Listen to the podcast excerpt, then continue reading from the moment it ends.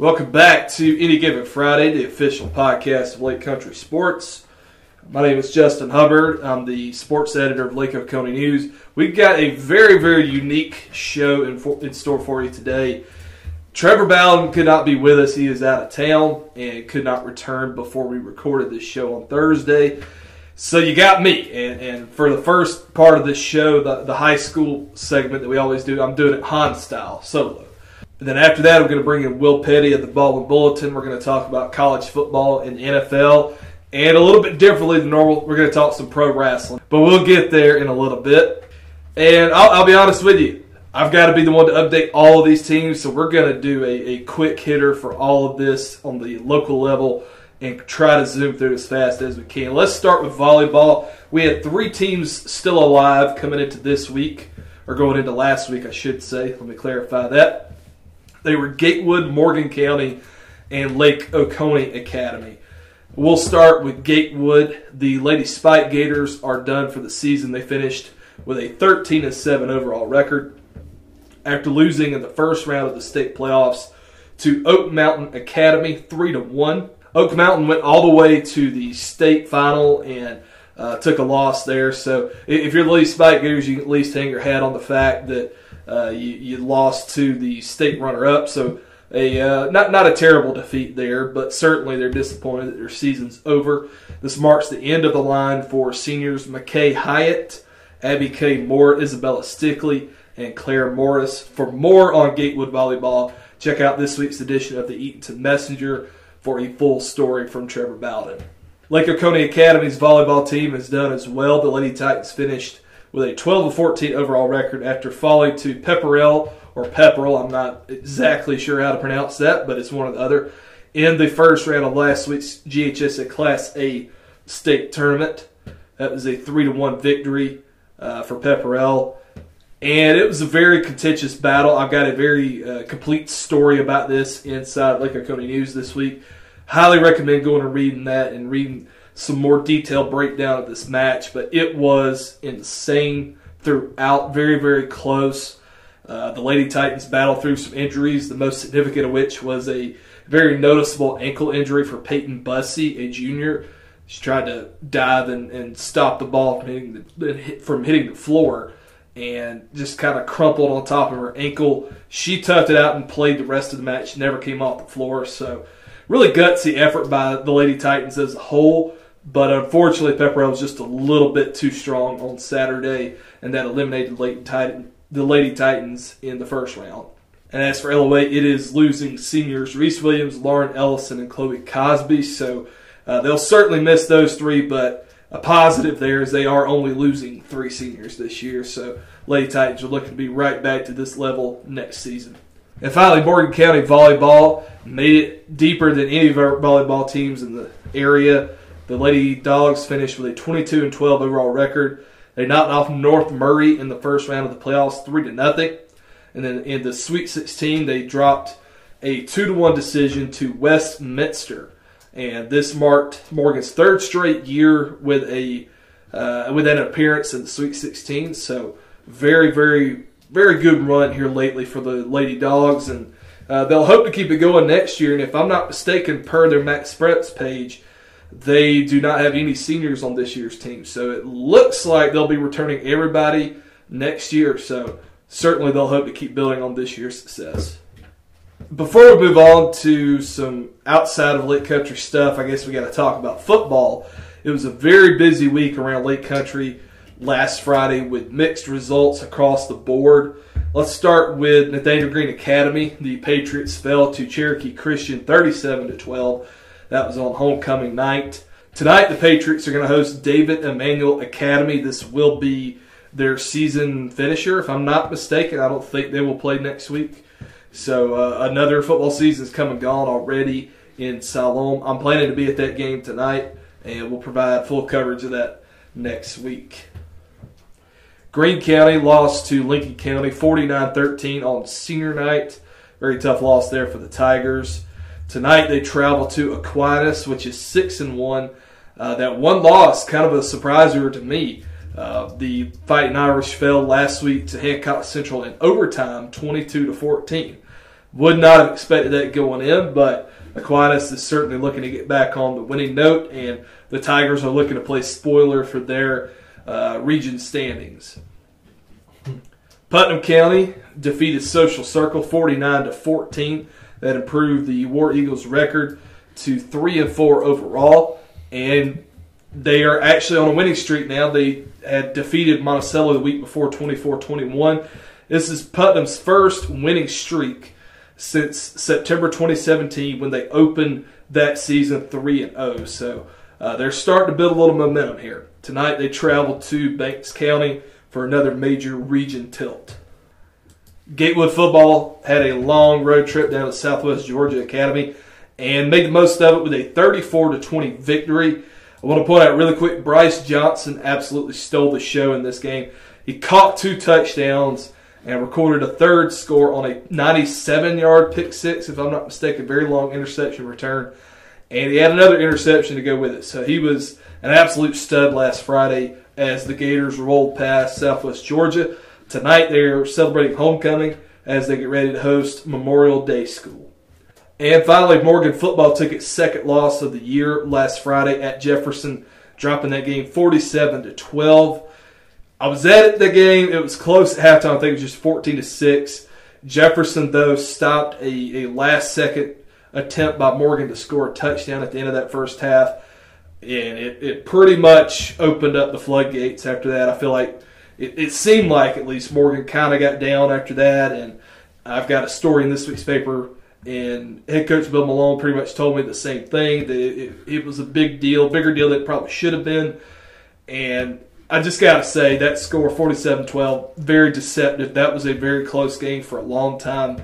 And Jefferson just kind of broke them and, and wore them down as it went on to the tune of 419 yards rushing. Just an incredible display of rushing by Jefferson with the triple option offense. The, the Dogs are off tonight, and next week they return as they take on East Jackson on the road. So the, the Bulldogs have to deal with that loss for a couple weeks here, but uh, certainly they'll want to get back on winning note next Friday. Well, this is Any Given Friday, the official podcast of Lake Country Sports. Our 10th episode of season three. We are here at the end of October, just a week out from Halloween. And as I mentioned at the top of the show, we're doing things a little bit differently here on Any Given Friday this week. I was very clearly by myself for the duration of our high school sports segment, but now I get to bring in Wil Petty, editor of the Ball Bulletin. It's just you and me today, Wil. Yeah, no, uh, it's a little bit different, right? A little bit different, yeah, I'd say so. But it also gives us the opportunity to talk about our guilty pleasure, wrestling. Hey, I'm not. I don't feel guilty about pro it. I love pro wrestling, man. pro graps. Yeah, we we the last two years have recorded a WrestleMania preview show, just the two of us. Yeah. And that's the only time we're ever just here together, just us two. So we sometimes hand about the Royal Rumble. Yeah, yeah, we'll, we'll throw some references here and there, but uh, let's take a few minutes today. I don't want to go too too long on this because we got some football business to handle. But let's talk about the WWE and AEW and the, the current, I, I want to call it a boom period of professional wrestling in the United States of America. Let's start with the recent WWE draft where SmackDown went to Fox on Friday nights, uh, Raw stayed on Monday on USA. How did you feel that everything went throughout those two nights with the draft, and how are you feeling with the WWE product as a whole today? Well, you know, I just thought that it was a little bit too flashy, but you know what? It kind of had shades like WrestleMania 2, where we just need to have famous people here and like show that it's a big deal and whatnot. You talking about the SmackDown premiere? Yeah, well. I'm talking about the, the draft too. Okay, you know, but uh, you know, just going down the list, I think that uh, you know there wasn't really that many surprises. I mean, Randy Orton. Uh, goes back to Raw. Uh, Sasha Banks goes SmackDown. I mean, yeah, goes SmackDown. Um, Strowman's at SmackDown. You know, they just seem to maybe add a few more people to SmackDown to kind of really get um, just to have to balance out the the star-studdedness of each show, just given the fact that they're now on Fox. Now that I think is a great move. I I don't know why this hasn't happened sooner.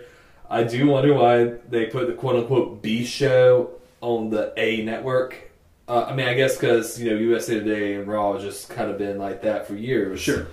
But it makes you wonder, you know, if down the road are they going to switch up what's the dominant show and what's not the dominant show? You know, how how's that all going to work out? And I think that's something that we're still waiting to really see. Well, uh, to answer your, your, or not to answer, but to, I guess, react to your two points. Um, there was one shock from this draft, and it was the fact that Becky Lynch is on Monday Night Raw. She was all over the advertisements pre draft, pre SmackDown Fox. She was the very first active competitor, or very first person, period, that we saw on SmackDown on Fox after they had the McMahons come out and welcome everybody. I was stunned when she was you know selected to, to Monday Night Raw. I understand she is the Raw Women's Champion, but it kind of goes back to the Hell in Cell pay per view. I'm surprised she didn't lose there, and and you know give her the flexibility to move to Friday night. So that was to me the only legit surprise in all of this.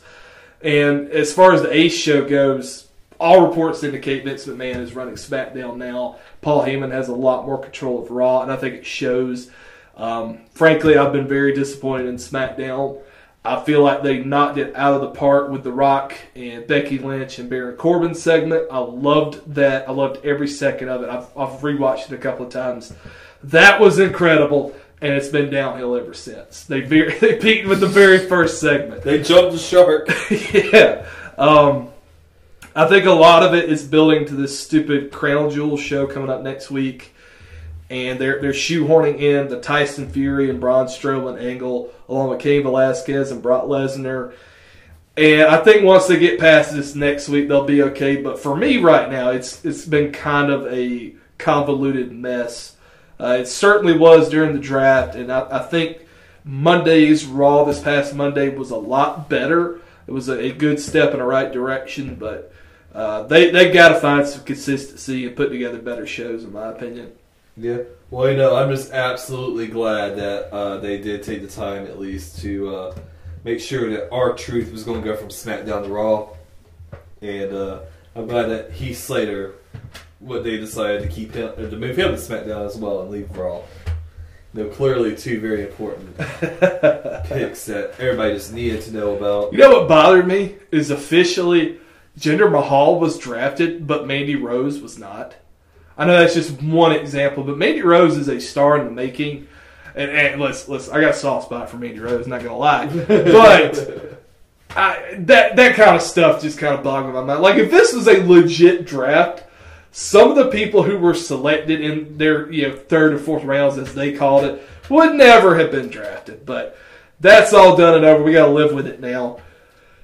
Uh, a couple things I wanted to mention. This Seth Rollins Bray Wyatt feud is all over the freaking place. I love what they've done with the Fiend. I don't know your reaction to that, but I, I love that character. I feel like they're they're teetering on the brink of blowing it with that. I, I don't want to see that continue in this direction. I, I feel like this past Monday or maybe the Monday before was a a better um, I don't know a better development, I guess you could say, with burning down the fire. What was the firehouse? Yeah. What do they call it? I, I, The Playhouse or Firefly Firefly Funhouse. There Yes. we go. I don't know why I couldn't remember that. I love it so much. It's the best part of any show that it's on. But um, yeah, I'm hoping that gets corrected here pretty soon. And the last thing I wanted to mention about WWE specifically, man, I love the Street Profits. Yeah. They have they have captivated me from the beginning. I thought they were crime time the first time they popped up on Raw. I don't watch NXT, and I'll explain that in a minute. Brooklyn, Brooklyn.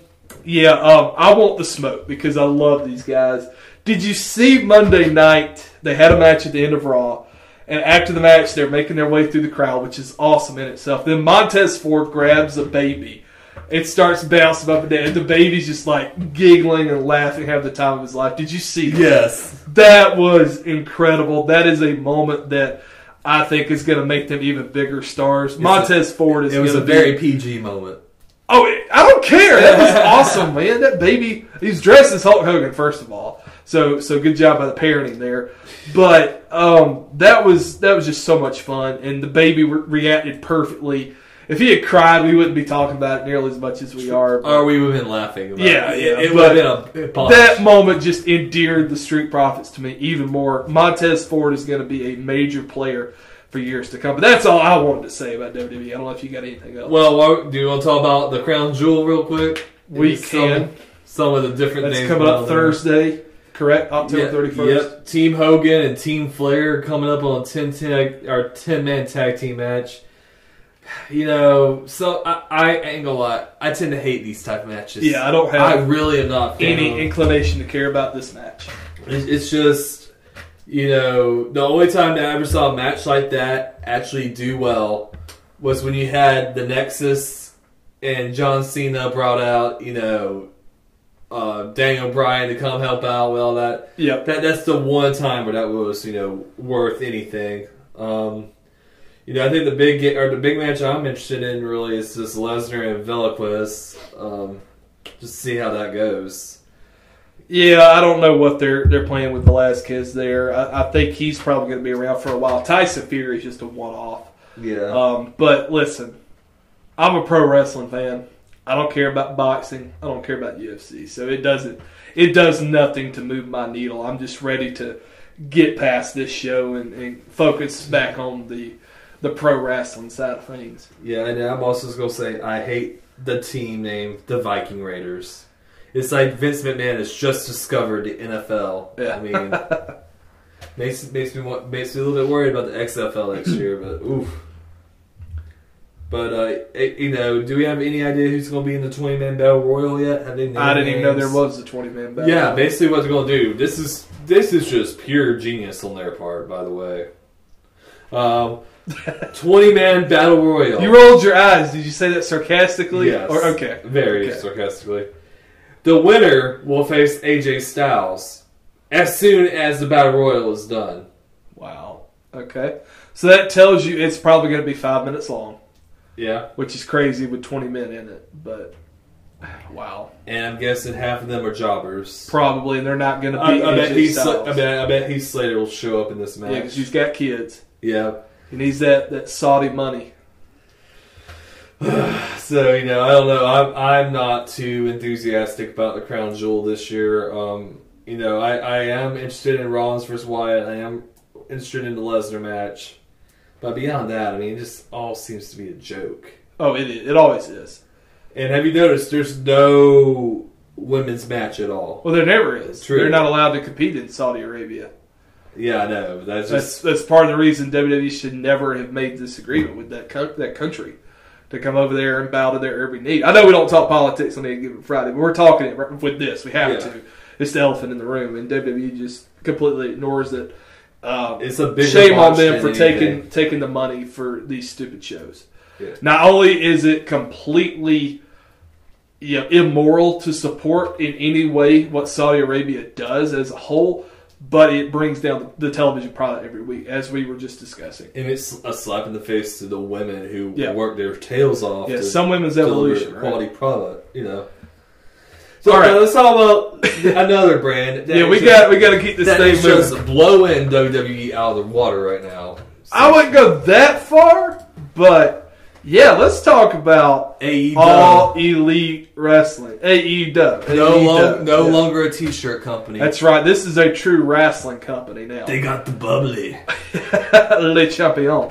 what have you thought about the first, what is it now, four episodes of AEW? And how do you think it compares to NXT Live? Well, you know, not just NXT Live, but any of the other uh, shows on the brand, I I find myself just paying a lot more attention to AEW. I think that uh, they're more innovative. Uh, I love the fact that Jim Ross is back. That to me is just, you know, thank you Jesus for giving that man a commentator spot again.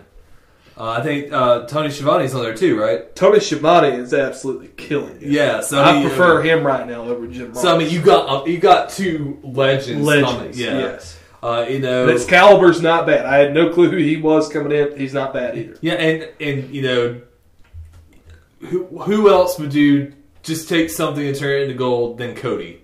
I mean, that's Yeah. what that's what he does. That's what he did in WWE. That's what he's doing now. Cody He- Rhodes. Yeah, We're allowed yeah. to say that. Yeah. The AEW's not, but we can. Yeah, he can go from just you know you can. I mean, look at it, look back in WWE when he had like his face broken and they Yeah. gave him a mask and like they did dashing Cody Rhodes and Yep. I mean everything on that end is just brilliant and of course having him being the quote unquote sort of face of this company, uh, bringing in a name like Jericho who just you just let him loose. He he's not being constrained Brilliant. at all.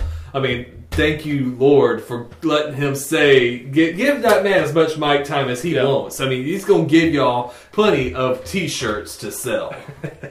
uh, but you know, all that aside, you know, I I do see a little bit of a talent disparity. Clearly, the uh, WWE still has the majority of the better talent. Uh, some of the talent that uh, AEW's brought in, I've just not really been that impressed with. Uh, especially, you know, Le Champion's entourage. I don't, I don't like the tag team that's part of that. And the one guy that acts like a pit bull and he's like always panting and like sticking his tongue out both sides. I, I, I, that doesn't do much for me. Um, and I don't know. I mean, I just think that there that in time, I think as more and more people start to move, I, I think we're going to see a real battle. But obviously, getting you know the commentators where they're at now, getting you know the star power that you have. I mean, you, I mean, you got top tier stars. It's just they need to start going in the mid tier and all that, and starting to really get it. It's top heavy. Yeah, Because I listen, I'm a pro wrestling fan. I'm a WWE fan. Yeah. If it's not on WWE, I've not seen it outside of AEW. I didn't watch TNA. I guess they're still going. I don't watch TNA. isn't that Billy Corgan's company? It- It's been it's honestly been about ten years since I watched an episode of TNA. Hulk Hogan was on the last episode I watched, so that tells you how long it's been. Um, they they've got to figure out a way to build stars. I think they're doing that, and that brings it to the main point I wanted to make. I've watched both NXT and AEW. I came in cold to both of them. No, I know NXT is supposedly the best brand on the planet. I've never really watched it. If it's not on my television, I can't watch it, and I'm not gonna watch it. So I've been watching ever since they went live. NXT by far has better wrestling than AEW, better, in ring stuff, but the storytelling is is lacking a little bit.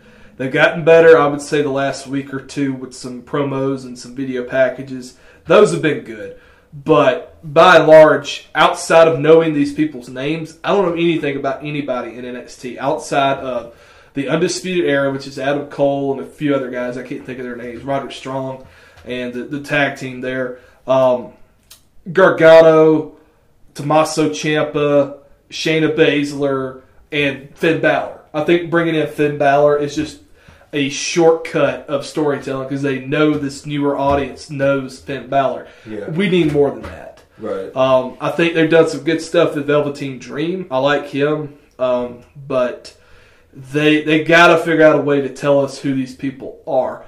I know it's always been a wrestling heavy show. I get that, but tell us who they are. Let us latch onto them and understand these people as characters, and then go wrestling heavy. Give me some video also packages. maybe- give me some promos. It also Tell me who they are. It also would have helped if maybe they had NXT be part of the draft.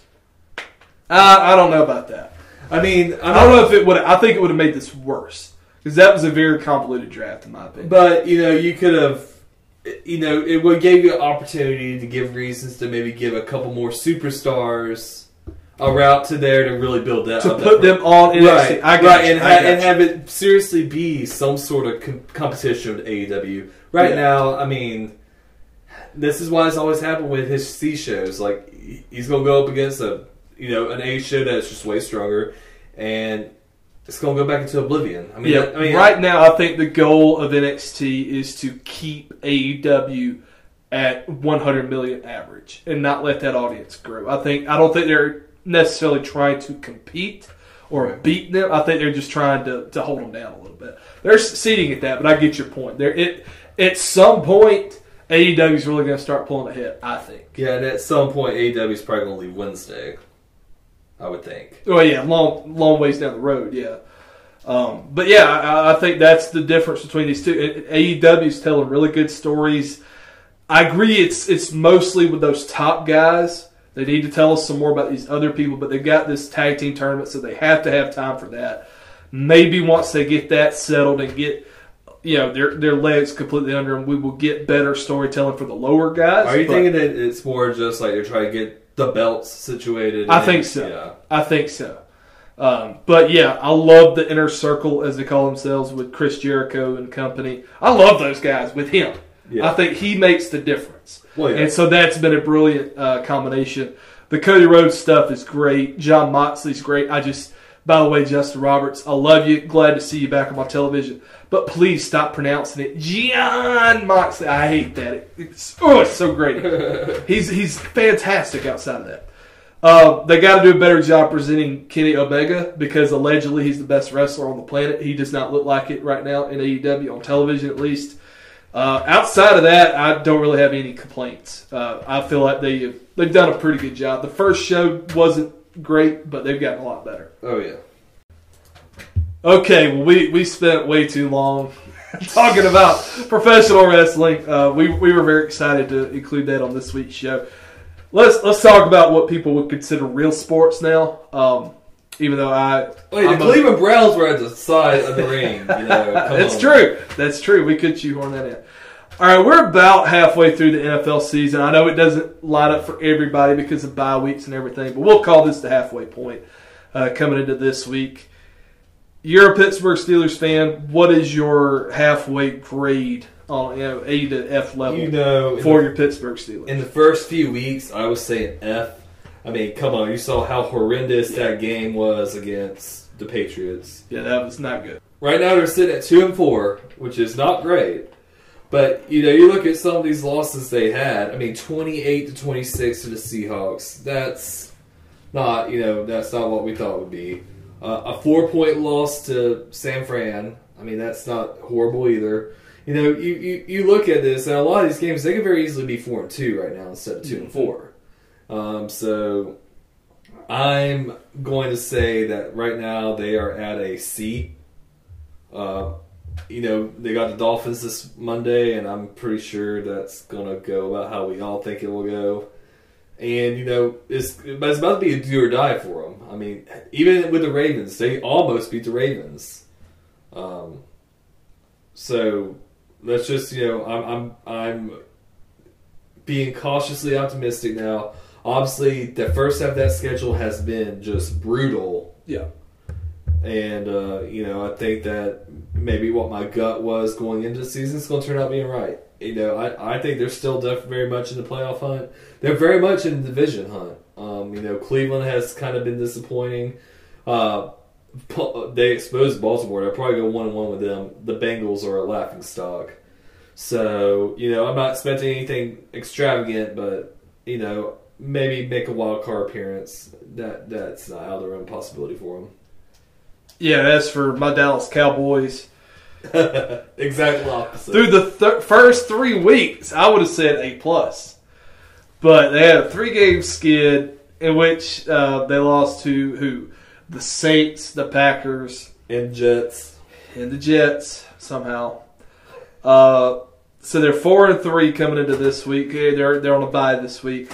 I got to give the Cowboys a B. Uh, those first three weeks were amazing, and this past week was a very good effort by them to really dismantle the Eagles. It was probably closer on the scoreboard than it should have been, but the, without a doubt, it was a resounding win that they absolutely needed. It improved them to four and three. They lead the NFC East. There's not a lot of wiggle room moving forward. Uh, those three losses were pretty pretty bad because they should have won, could have won all of those games. Even though Green Bay had that huge halftime lead, they almost came back and won it. Almost did the same thing against the Jets. Losing to the Jets is inexcusable. Uh, but I, I can't be too too upset because I feel like they are moving in, in a positive direction now. They obviously rectified their Yeah, issues. yeah. If they lost this past week, you're looking at a C minus, maybe even a D. Uh, but they they got on the right track again Sunday night, so I'm, I'm feeling a little more positive about them now. But they still have a lot of work to do if they're gonna uh, win this division. I think they'll win the division, but if they if they'll do something in the playoffs for once. Hey Trevor, how are the Atlanta Falcons? Uh, plus. yeah, the uh, wow. I, I think Talk about a train wreck. I mean- I mean, there's nothing positive to say. Literally nothing. The only winner of the whole thing is Mohamed Sanu. Yeah, Sanu went to bed what Monday night, Yeah, one and six or something like. that. Woke up seven and zero. Yep. Uh, that's got to be a great feeling. Congrats to him for getting out of this horrible organization. Yeah, um, the Falcons are trash. They really are, and like I don't, I, I don't know if anything can save them. I think they're beyond the point of no return. Yeah, they're well. I mean, trading Sanu is the white flag because they now they are going to be in a rebuild mode. I think Quinn will be gone. I think the GM I can never pronounce his name right. Uh, he's going to be gone. They're about to hit the reset button, Yeah. and it's it's going to be an ugly two or three years. But a lot of things that are problematic. I would not say Sanu was a problem. No. I would not say Ryan. but you get the draft pick. yeah, That's what they're doing. a second round draft. They're, they stole that draft pick. Sanu's good, but I, he's not that good. There are so many Falcons fans who reacted to that news. Like, oh my God, what are they doing? They need to trade Vic Beasley. They need to do this, do this. They're not making that move to win. They're making that move to set themselves up for the future. Yeah, Um, so yeah, understand the the current climate with your team before you react to a trade like that. It ain't gonna be good. They're they're gonna be bad for a long time to come. I think. well, I mean, look at the '80s. It's true. They're just you know they're averaging out. Is all it is. They're going back to the norm. Okay, let's talk about this week's games really quick. The Carolina Panthers, your favorite team outside the Steelers, Uh, you're funny. they are four and two, traveling to the six and zero San Francisco 49ers. Who you got? I got the 49ers, and I'm going. I just hope they just pile it on them, touchdown after touchdown after touchdown. Uh, you know, I would I would just love to see a three digit game to zero, but that's not going to happen. Uh, I, I think that uh, San Francisco's going to keep doing what they've been doing, though, and I think they're going to come out and win this one pretty handily. And we'll say uh, San Fran by 24. The Niners defense is looking like a Super Bowl defense. Yeah. Um, Their offense is looking like a Super Bowl offense too. I, I don't. I wouldn't go that far. They they only scored nine against a bad Washington team. Uh, they won that one. Yeah, but look at the circumstances in that one, which we're going to talk about a little bit later. Yeah, I'm sure, but, But um, so I, I'm going to pump the brakes on that. But yeah, they're they are more than good enough to beat Carolina. Carolina, to their credit, they're on a four game winning streak. Kyle Allen looks pretty good at quarterback. They're not winning this game on the road. 24-10, 49ers. I just want defense. to, I just can't wait to see everybody in Charlotte crying. well, you know, another game we got coming up is the uh, Green Bay Packers and the Kansas City Chiefs. Uh, Chiefs are going to be without Mahomes. Who you got in this one? I don't know that they're going to be without Mahomes. He practiced Wednesday. You think so? I I don't think he plays, but you know he was out there. I, I don't know that that is a major question mark right now. Um, all I know for sure about Mahomes is that completely wrecked one of my fantasy teams last week. I know it did for you as well. I still came out with a dub, but Wow, wow, Yeah. I was doomed. I was I, there was no way I could make it up. Uh, I played a team that was 0 and 6. So Okay. Yeah. And in my other league, my, I was playing my brother. He has Mahomes, so that helped me beat him. I still only barely beat him somehow, but yeah, that was insane. That was what Thursday night last week. Yeah. So Can we just, before we go on to picking this game, can we talk about how much of an idiot Andy Reid is? I, I've not seen the play. I know where you're going. I haven't seen the play. I don't know what the situation was, but It yeah, was a quarter- quarterback sneak. sneak. with So it is fourth down. They are in the red zone. They're up ten to six. They're going up against a Bronco defense that, you know, with exception of Von Miller, is just not good. You know, clearly you're going to come out and you're going to win this game. Why not just kick the field goal? yeah. it just seemed irresponsible to give it to your quarterback who you know has an ankle injury and just let you know thousands of pounds get clobbered on top of him. Yeah. It's just not. Well, you saw the result. It, it knocked his kneecap out of place. Yeah. And, uh, And they popped it back on in on TV. Yep. and he he did practice on Wednesday. There was no footage of him throwing the ball, but he was he was limping pretty good, doing little handoff plays. So I doubt he plays. I wouldn't be shocked if he did. I got Minshew just to be safe. Yeah, I picked up Matt Stafford against you this week, so we'll see. Hope. We'll see if that pays off for me. Okay, so yeah, um, even if he doesn't play, I'm gonna I'm gonna pick this saying that Mahomes will not play. So they got Matt Moore coming in. I, I'm not too familiar with him as a quarterback. I mean, he managed a game. Yeah, uh, and, and let's be honest, he, it's not like this team was all Pat Mahomes. Right. They've got a lot of playmakers out there. So Moore is set up. If if you're going to come in as a backup and try to beat a team, a good team like Green Bay, I think Kansas City might be your best option with all the playmakers they've got. And they got home field advantage. I Except for maybe the Saints. Yeah, I think it'll be a close game. Uh, I hate I hate to pick against them uh, because I feel like this is a great opportunity for Green Bay to go get a ro- go steal a road win. Because I think if Mahomes were healthy, they wouldn't win this game. I'm still gonna pick Kansas City in a tight one, 28-24. But I I I'm kind of gonna hedge. I won't be shocked if Green Bay wins because Rodgers is playing well and Aaron Jones has played very well too.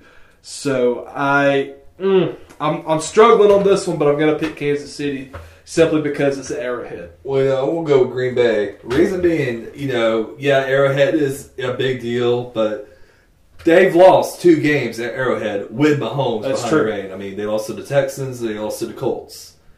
Um, so you know, I would I would venture to guess that the Packers are significantly stronger than either one of those two squads.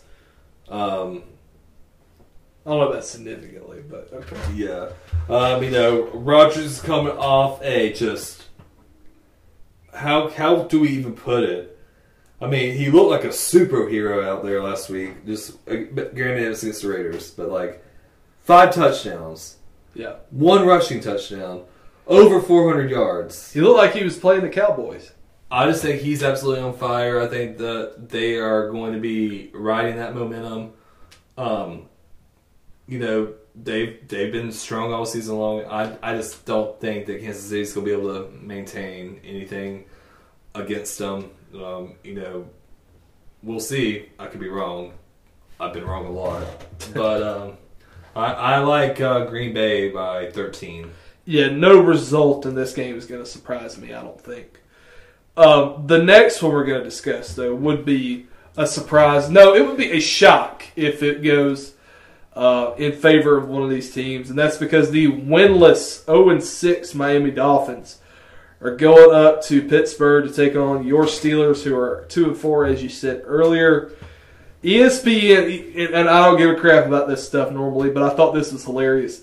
ESPN's matchup predictor is giving Pittsburgh a 90.1% chance of winning this game. Well, that's kind of low. um, so, uh, well, you said it's kind of low, so how big of a win do you think it's going to be for Pittsburgh? You know, as I mentioned earlier, yeah, Pittsburgh has not looked great, but you look at who they've had to play throughout the season. I mean, they lost to, like I said, they lost to Seattle by two, lost to San Francisco by four, narrowly, lo- or it was an overtime loss to um, Baltimore. So, you know, I, I think that they're better than what their record says, and the Dolphins are just hot trash. um, the only thing that I kind of wondered that was like, in what person's mind was this is going to be a Monday night football game people are going to like? I mean, outside of maybe just you know, like you got Dolphins fans across the nation who necessarily don't get the games because of blackouts. You got Steelers fans and you know throughout the nation that don't get Steelers games for the same reason. I mean, is that why they decided that this is? I don't know. I mean, it just that's the only thing I could think about as far as like why this would even be a Monday night game.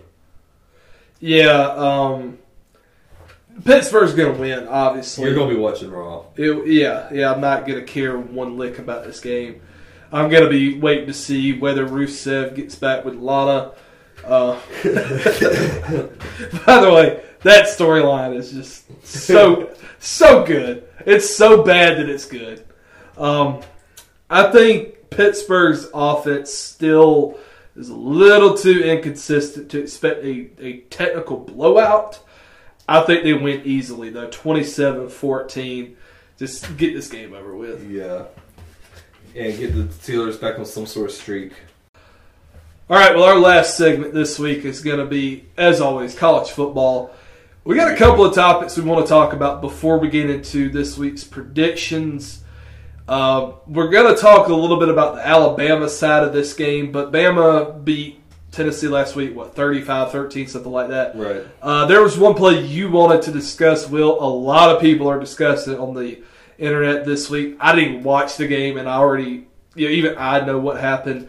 So it, it tells you how, how big of a deal this has been on social media. But uh, talk to us about Jarrett Guarantano's attempt at a quarterback sneak on the goal line. Yes, he attempted a quarterback sneak on the goal line. He fumbled the ball. Uh, Alabama scooped and scored and ran it 101 yards back. Uh, but of course, you know that that's embarrassing enough. But uh, the thing that everybody is talking about is Jeremy Pruitt's reaction to it and how he grabbed, you know, Guarantano's face mask and yanked at it, you know. And now, granted, there's certain opinions on how hard he yanked and stuff like that. And just that it wasn't very professional for a coach. There's some people that think that he should have been fined for it. Others think he should have been fired. Others thought that if a referee saw it, they should have threw a flag on him. You know, just all sorts of bizarre responses to uh, that action. Uh, way I look at it is, is it unprofessional? Yeah, you, you under no circumstance should you tug at a player's face mask. You know, this ain't the 1960s anymore. Things have moved on. But uh, you know, last year uh, Jimbo Fisher did the very same thing. Uh, there's been other times where coaches have gotten riled up and you know smacked the players' helmets and stuff like that. The issue that I'm now having is it seems like the media is going absolutely berserk on this instance, and I'm wondering if they're trying to do what they do a lot of times, which is try to take the needle and move it to what's acceptable and what's not acceptable. Because what it seems like to me now is we're about to get to a point where the SEC is going to make some sort of decision on this, on how, you know, what, if any repercussions should go in the future when these things happen. I don't like that. I don't think they should. But the more it's being talked about and the more that it's happened, I mean, this is the second time in two years in the SEC. Do you see that becoming something that they have to talk about where if a coach does that, they'll be fined or they'll be assessed the penalty or they could be, you know, suspended from the sidelines for a game, you know, It's not going to go to a penalty because the, the officiating crews are different every week. And yeah, I know most of the time you got two SEC teams playing each other, so you have an SEC crew. Yeah. But yeah, you get my point there. They could if they play an ACC opponent, who's who's going to be the referee? So I don't think that's going to be part of it.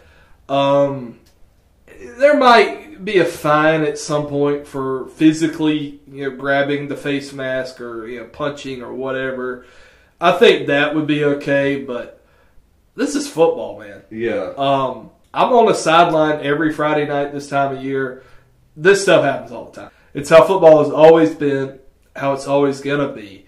And I don't think you're going to see this kind of coaching go away. And let's let's not negate the fact that Guarantano or Tano, whatever he prefers to be called, um, completely ignored the play call. Yes. It should Jordan Rodgers. Listen, listen. I know there are a lot of folks who don't care about a guy like Jordan Rodgers because he just went to Vanderbilt or however you want to discredit him. He's a smart guy when it comes to football. No, he was not a great quarterback. No, he would never uh, be remembered compared to you know, the Tebows, the Tuas, or anybody like that. He knows what he's talking about, though, and he's a really good broadcaster.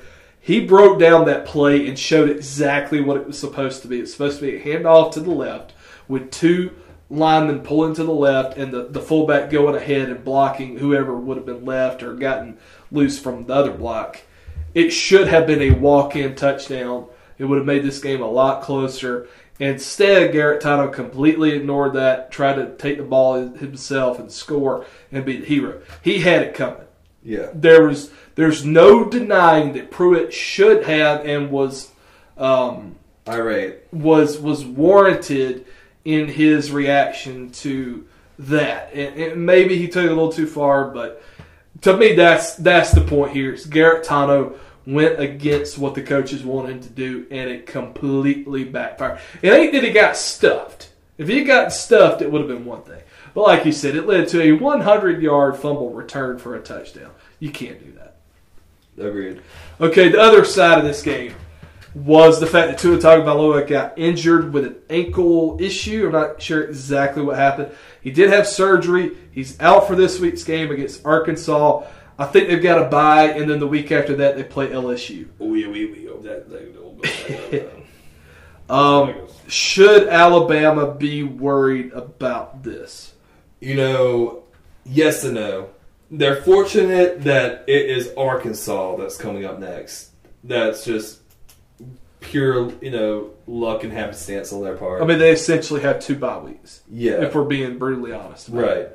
Uh, and then you can also say that you know they can't really prepare for a backup quarterback, but you're also having a backup quarterback go in and start at a game, you know, at a SEC caliber game, you know, first time ever doing it. So I mean, there's some intimidation there.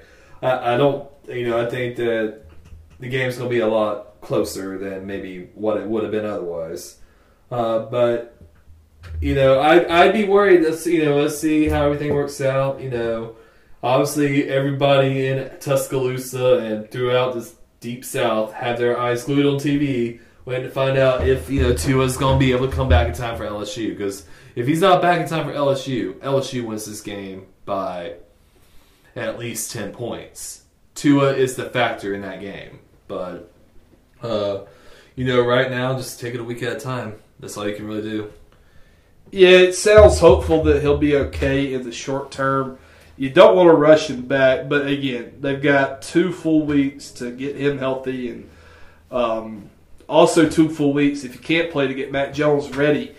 Uh, he's the backup quarterback. I don't know if you saw this, but earlier this week, Lane Kiffin was interviewed about Matt Jones. He compared him to Jake Fromm as far as a game manager in the good sense that he knows exactly what's going on on the football field at all times. He's not going to make the dumb decisions. He's going to keep you in the game. And I think that's a, a huge encouragement for Alabama. Another reason Lane Kiffin was asked about this is because he recruited Matt Jones. Right. Let's point that out real quick. Kiffin. Plus, it's Alabama. They're loaded. They could hand the ball off 50 times a game and win. And and listen, you can have an average quarterback behind there because they've got above average wide receivers all over the place. Arguably, arguably they've got the best receiving corps in all of college football. Maybe LSU's a little bit better. I don't really know, but regardless, Bama's got some studs. I think they would be okay even against LSU, honestly.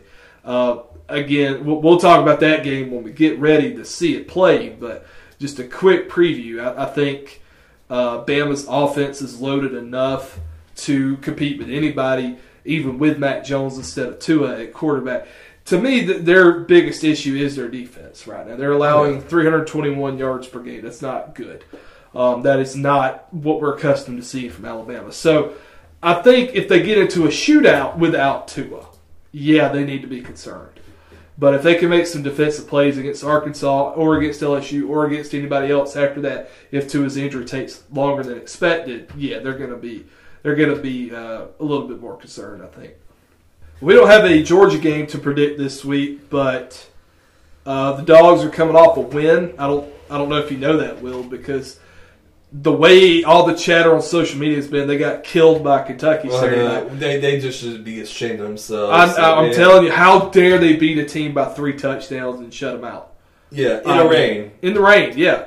Uh, so it sounds like you and I are on the same page on this, but are you at all worried about Georgia? At least, are you worried to the extent that most of the fan base seems to be about how putrid the offense looks Saturday night? I'm worried about Georgia because of who we have coming up ahead.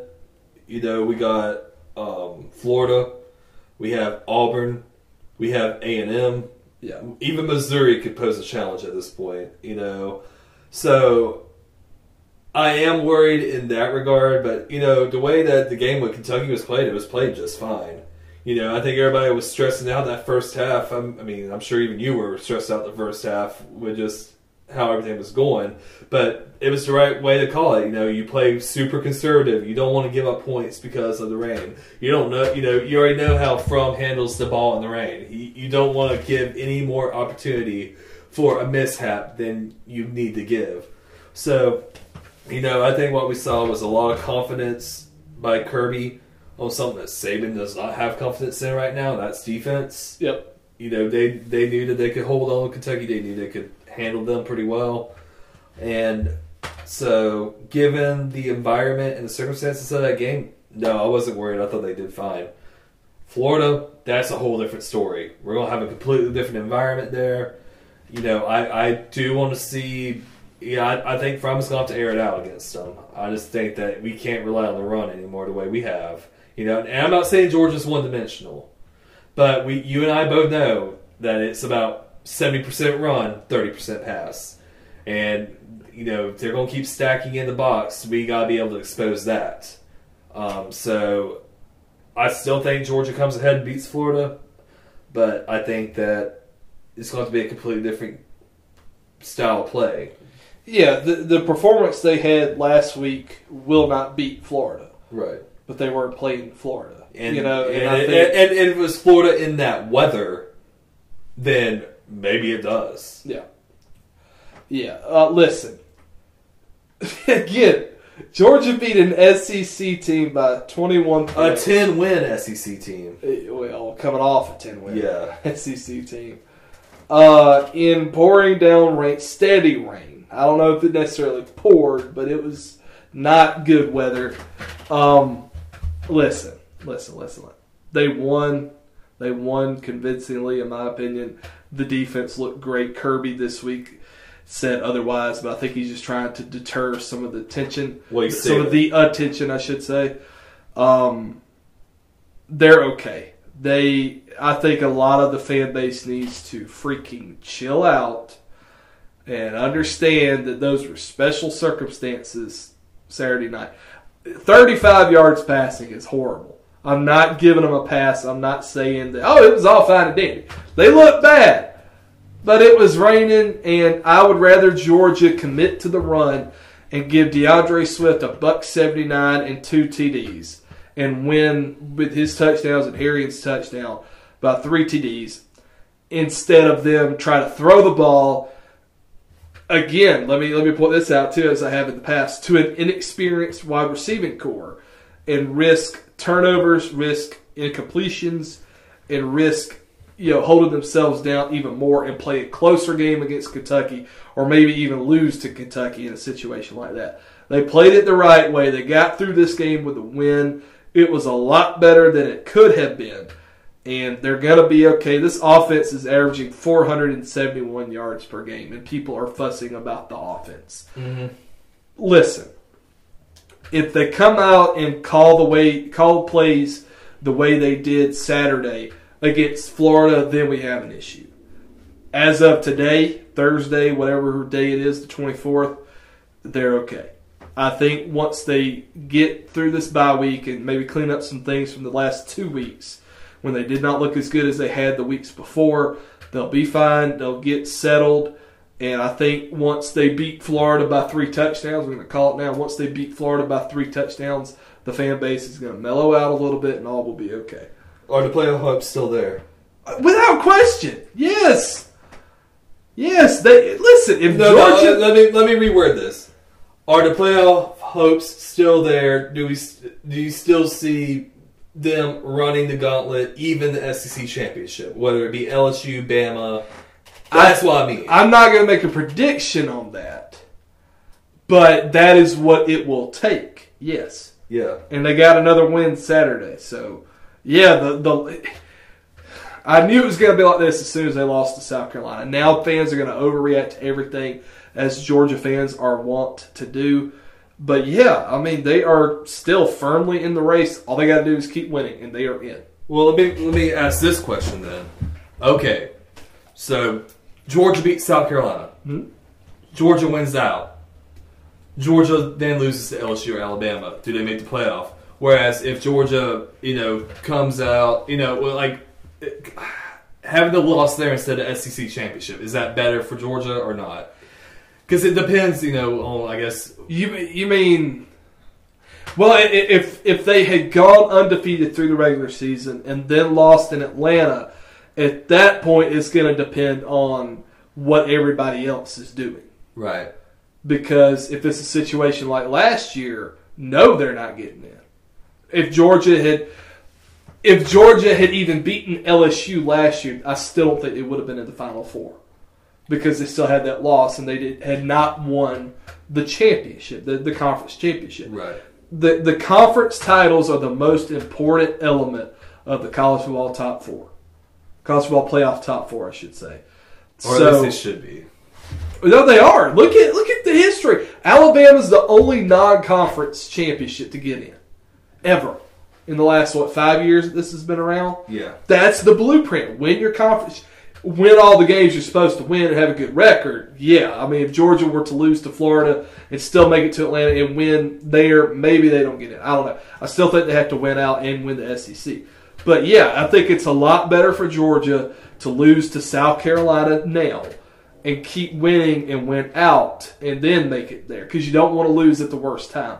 Plus, as far as their strength of schedule and their resume goes, people will have long forgotten about South Carolina if that does play out that way. If Georgia does win from here and win the SEC, we're not going to care about that South Carolina game. I mean, it's just like what Ohio State does. You know, Yeah. them last year when they lost to, you know, Put it behind you, keep winning. yeah. Granted, in that situation, it was a way worse loss. It was a blowout, Yeah. and that you know, so that one made sense. But Yeah, I, I think I think that's really the main thing that people want to say because you know, yeah, I'm, I'm not so much freaking out about that loss to South Carolina. It's just.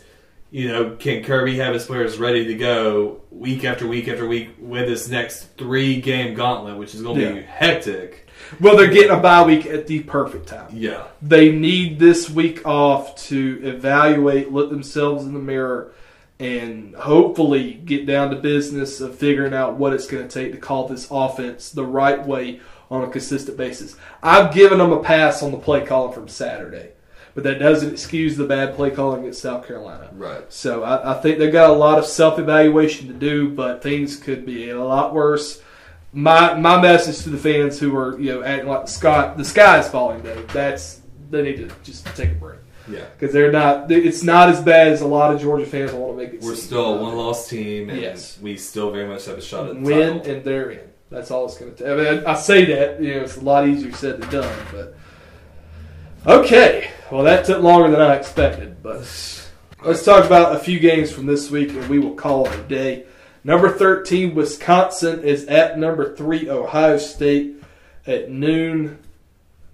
Um, do you think the Buckeyes keep rolling, or do do the Badgers have something for them? I think the Badgers have something for them, and I think they're going to be hyped up. You know, they just got over that upset loss at Illinois, and uh, that Illinois came out and just, you know, surprised them.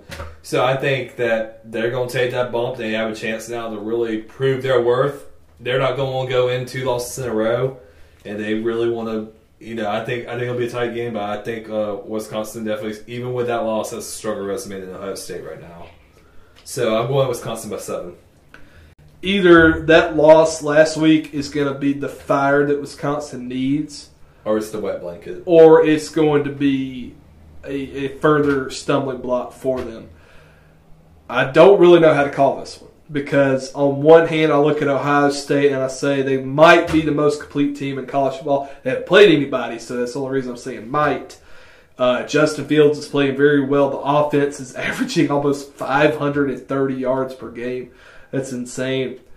And then I look at the other side in Wisconsin. You know they've got a, they've got arguably the best running back in college football, and Jonathan Taylor. I think he probably is the best. And their defense is really really good. They've had four shutouts this year. They're allowing less than 200 yards per game.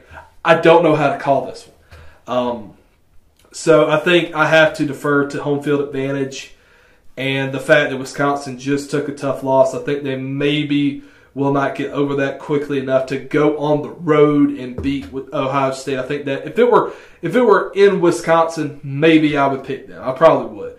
But I'm going to take Ohio State. It will be a close one though. 28-21. They're going to have to prove that they can beat a good defense this week. Wisconsin's like the mid 2000s Clemson.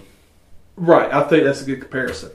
And let's not forget, these teams are more than likely going to see each other again in the Big Ten championship. That might be where Wisconsin uh, pulls the rug out from under them and disrupts Ohio State's quest for the college football playoff.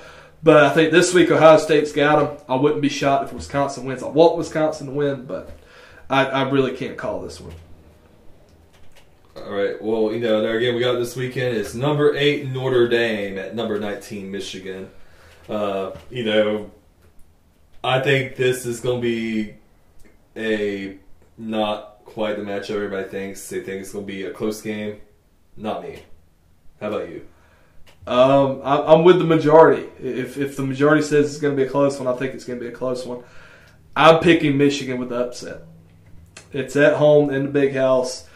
Their their season is lost from the perspective of the college football playoffs. So at this point, they, they get a chance to maybe play spoiler for some of these other teams. Notre Dame is one of them. Notre Dame's out of the playoff, I think, anyway. But Michigan's defense is legit. They're allowing less than 284 yards per game.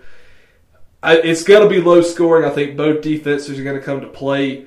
Michigan is going to maybe get a defensive touchdown to to sort of give them the edge.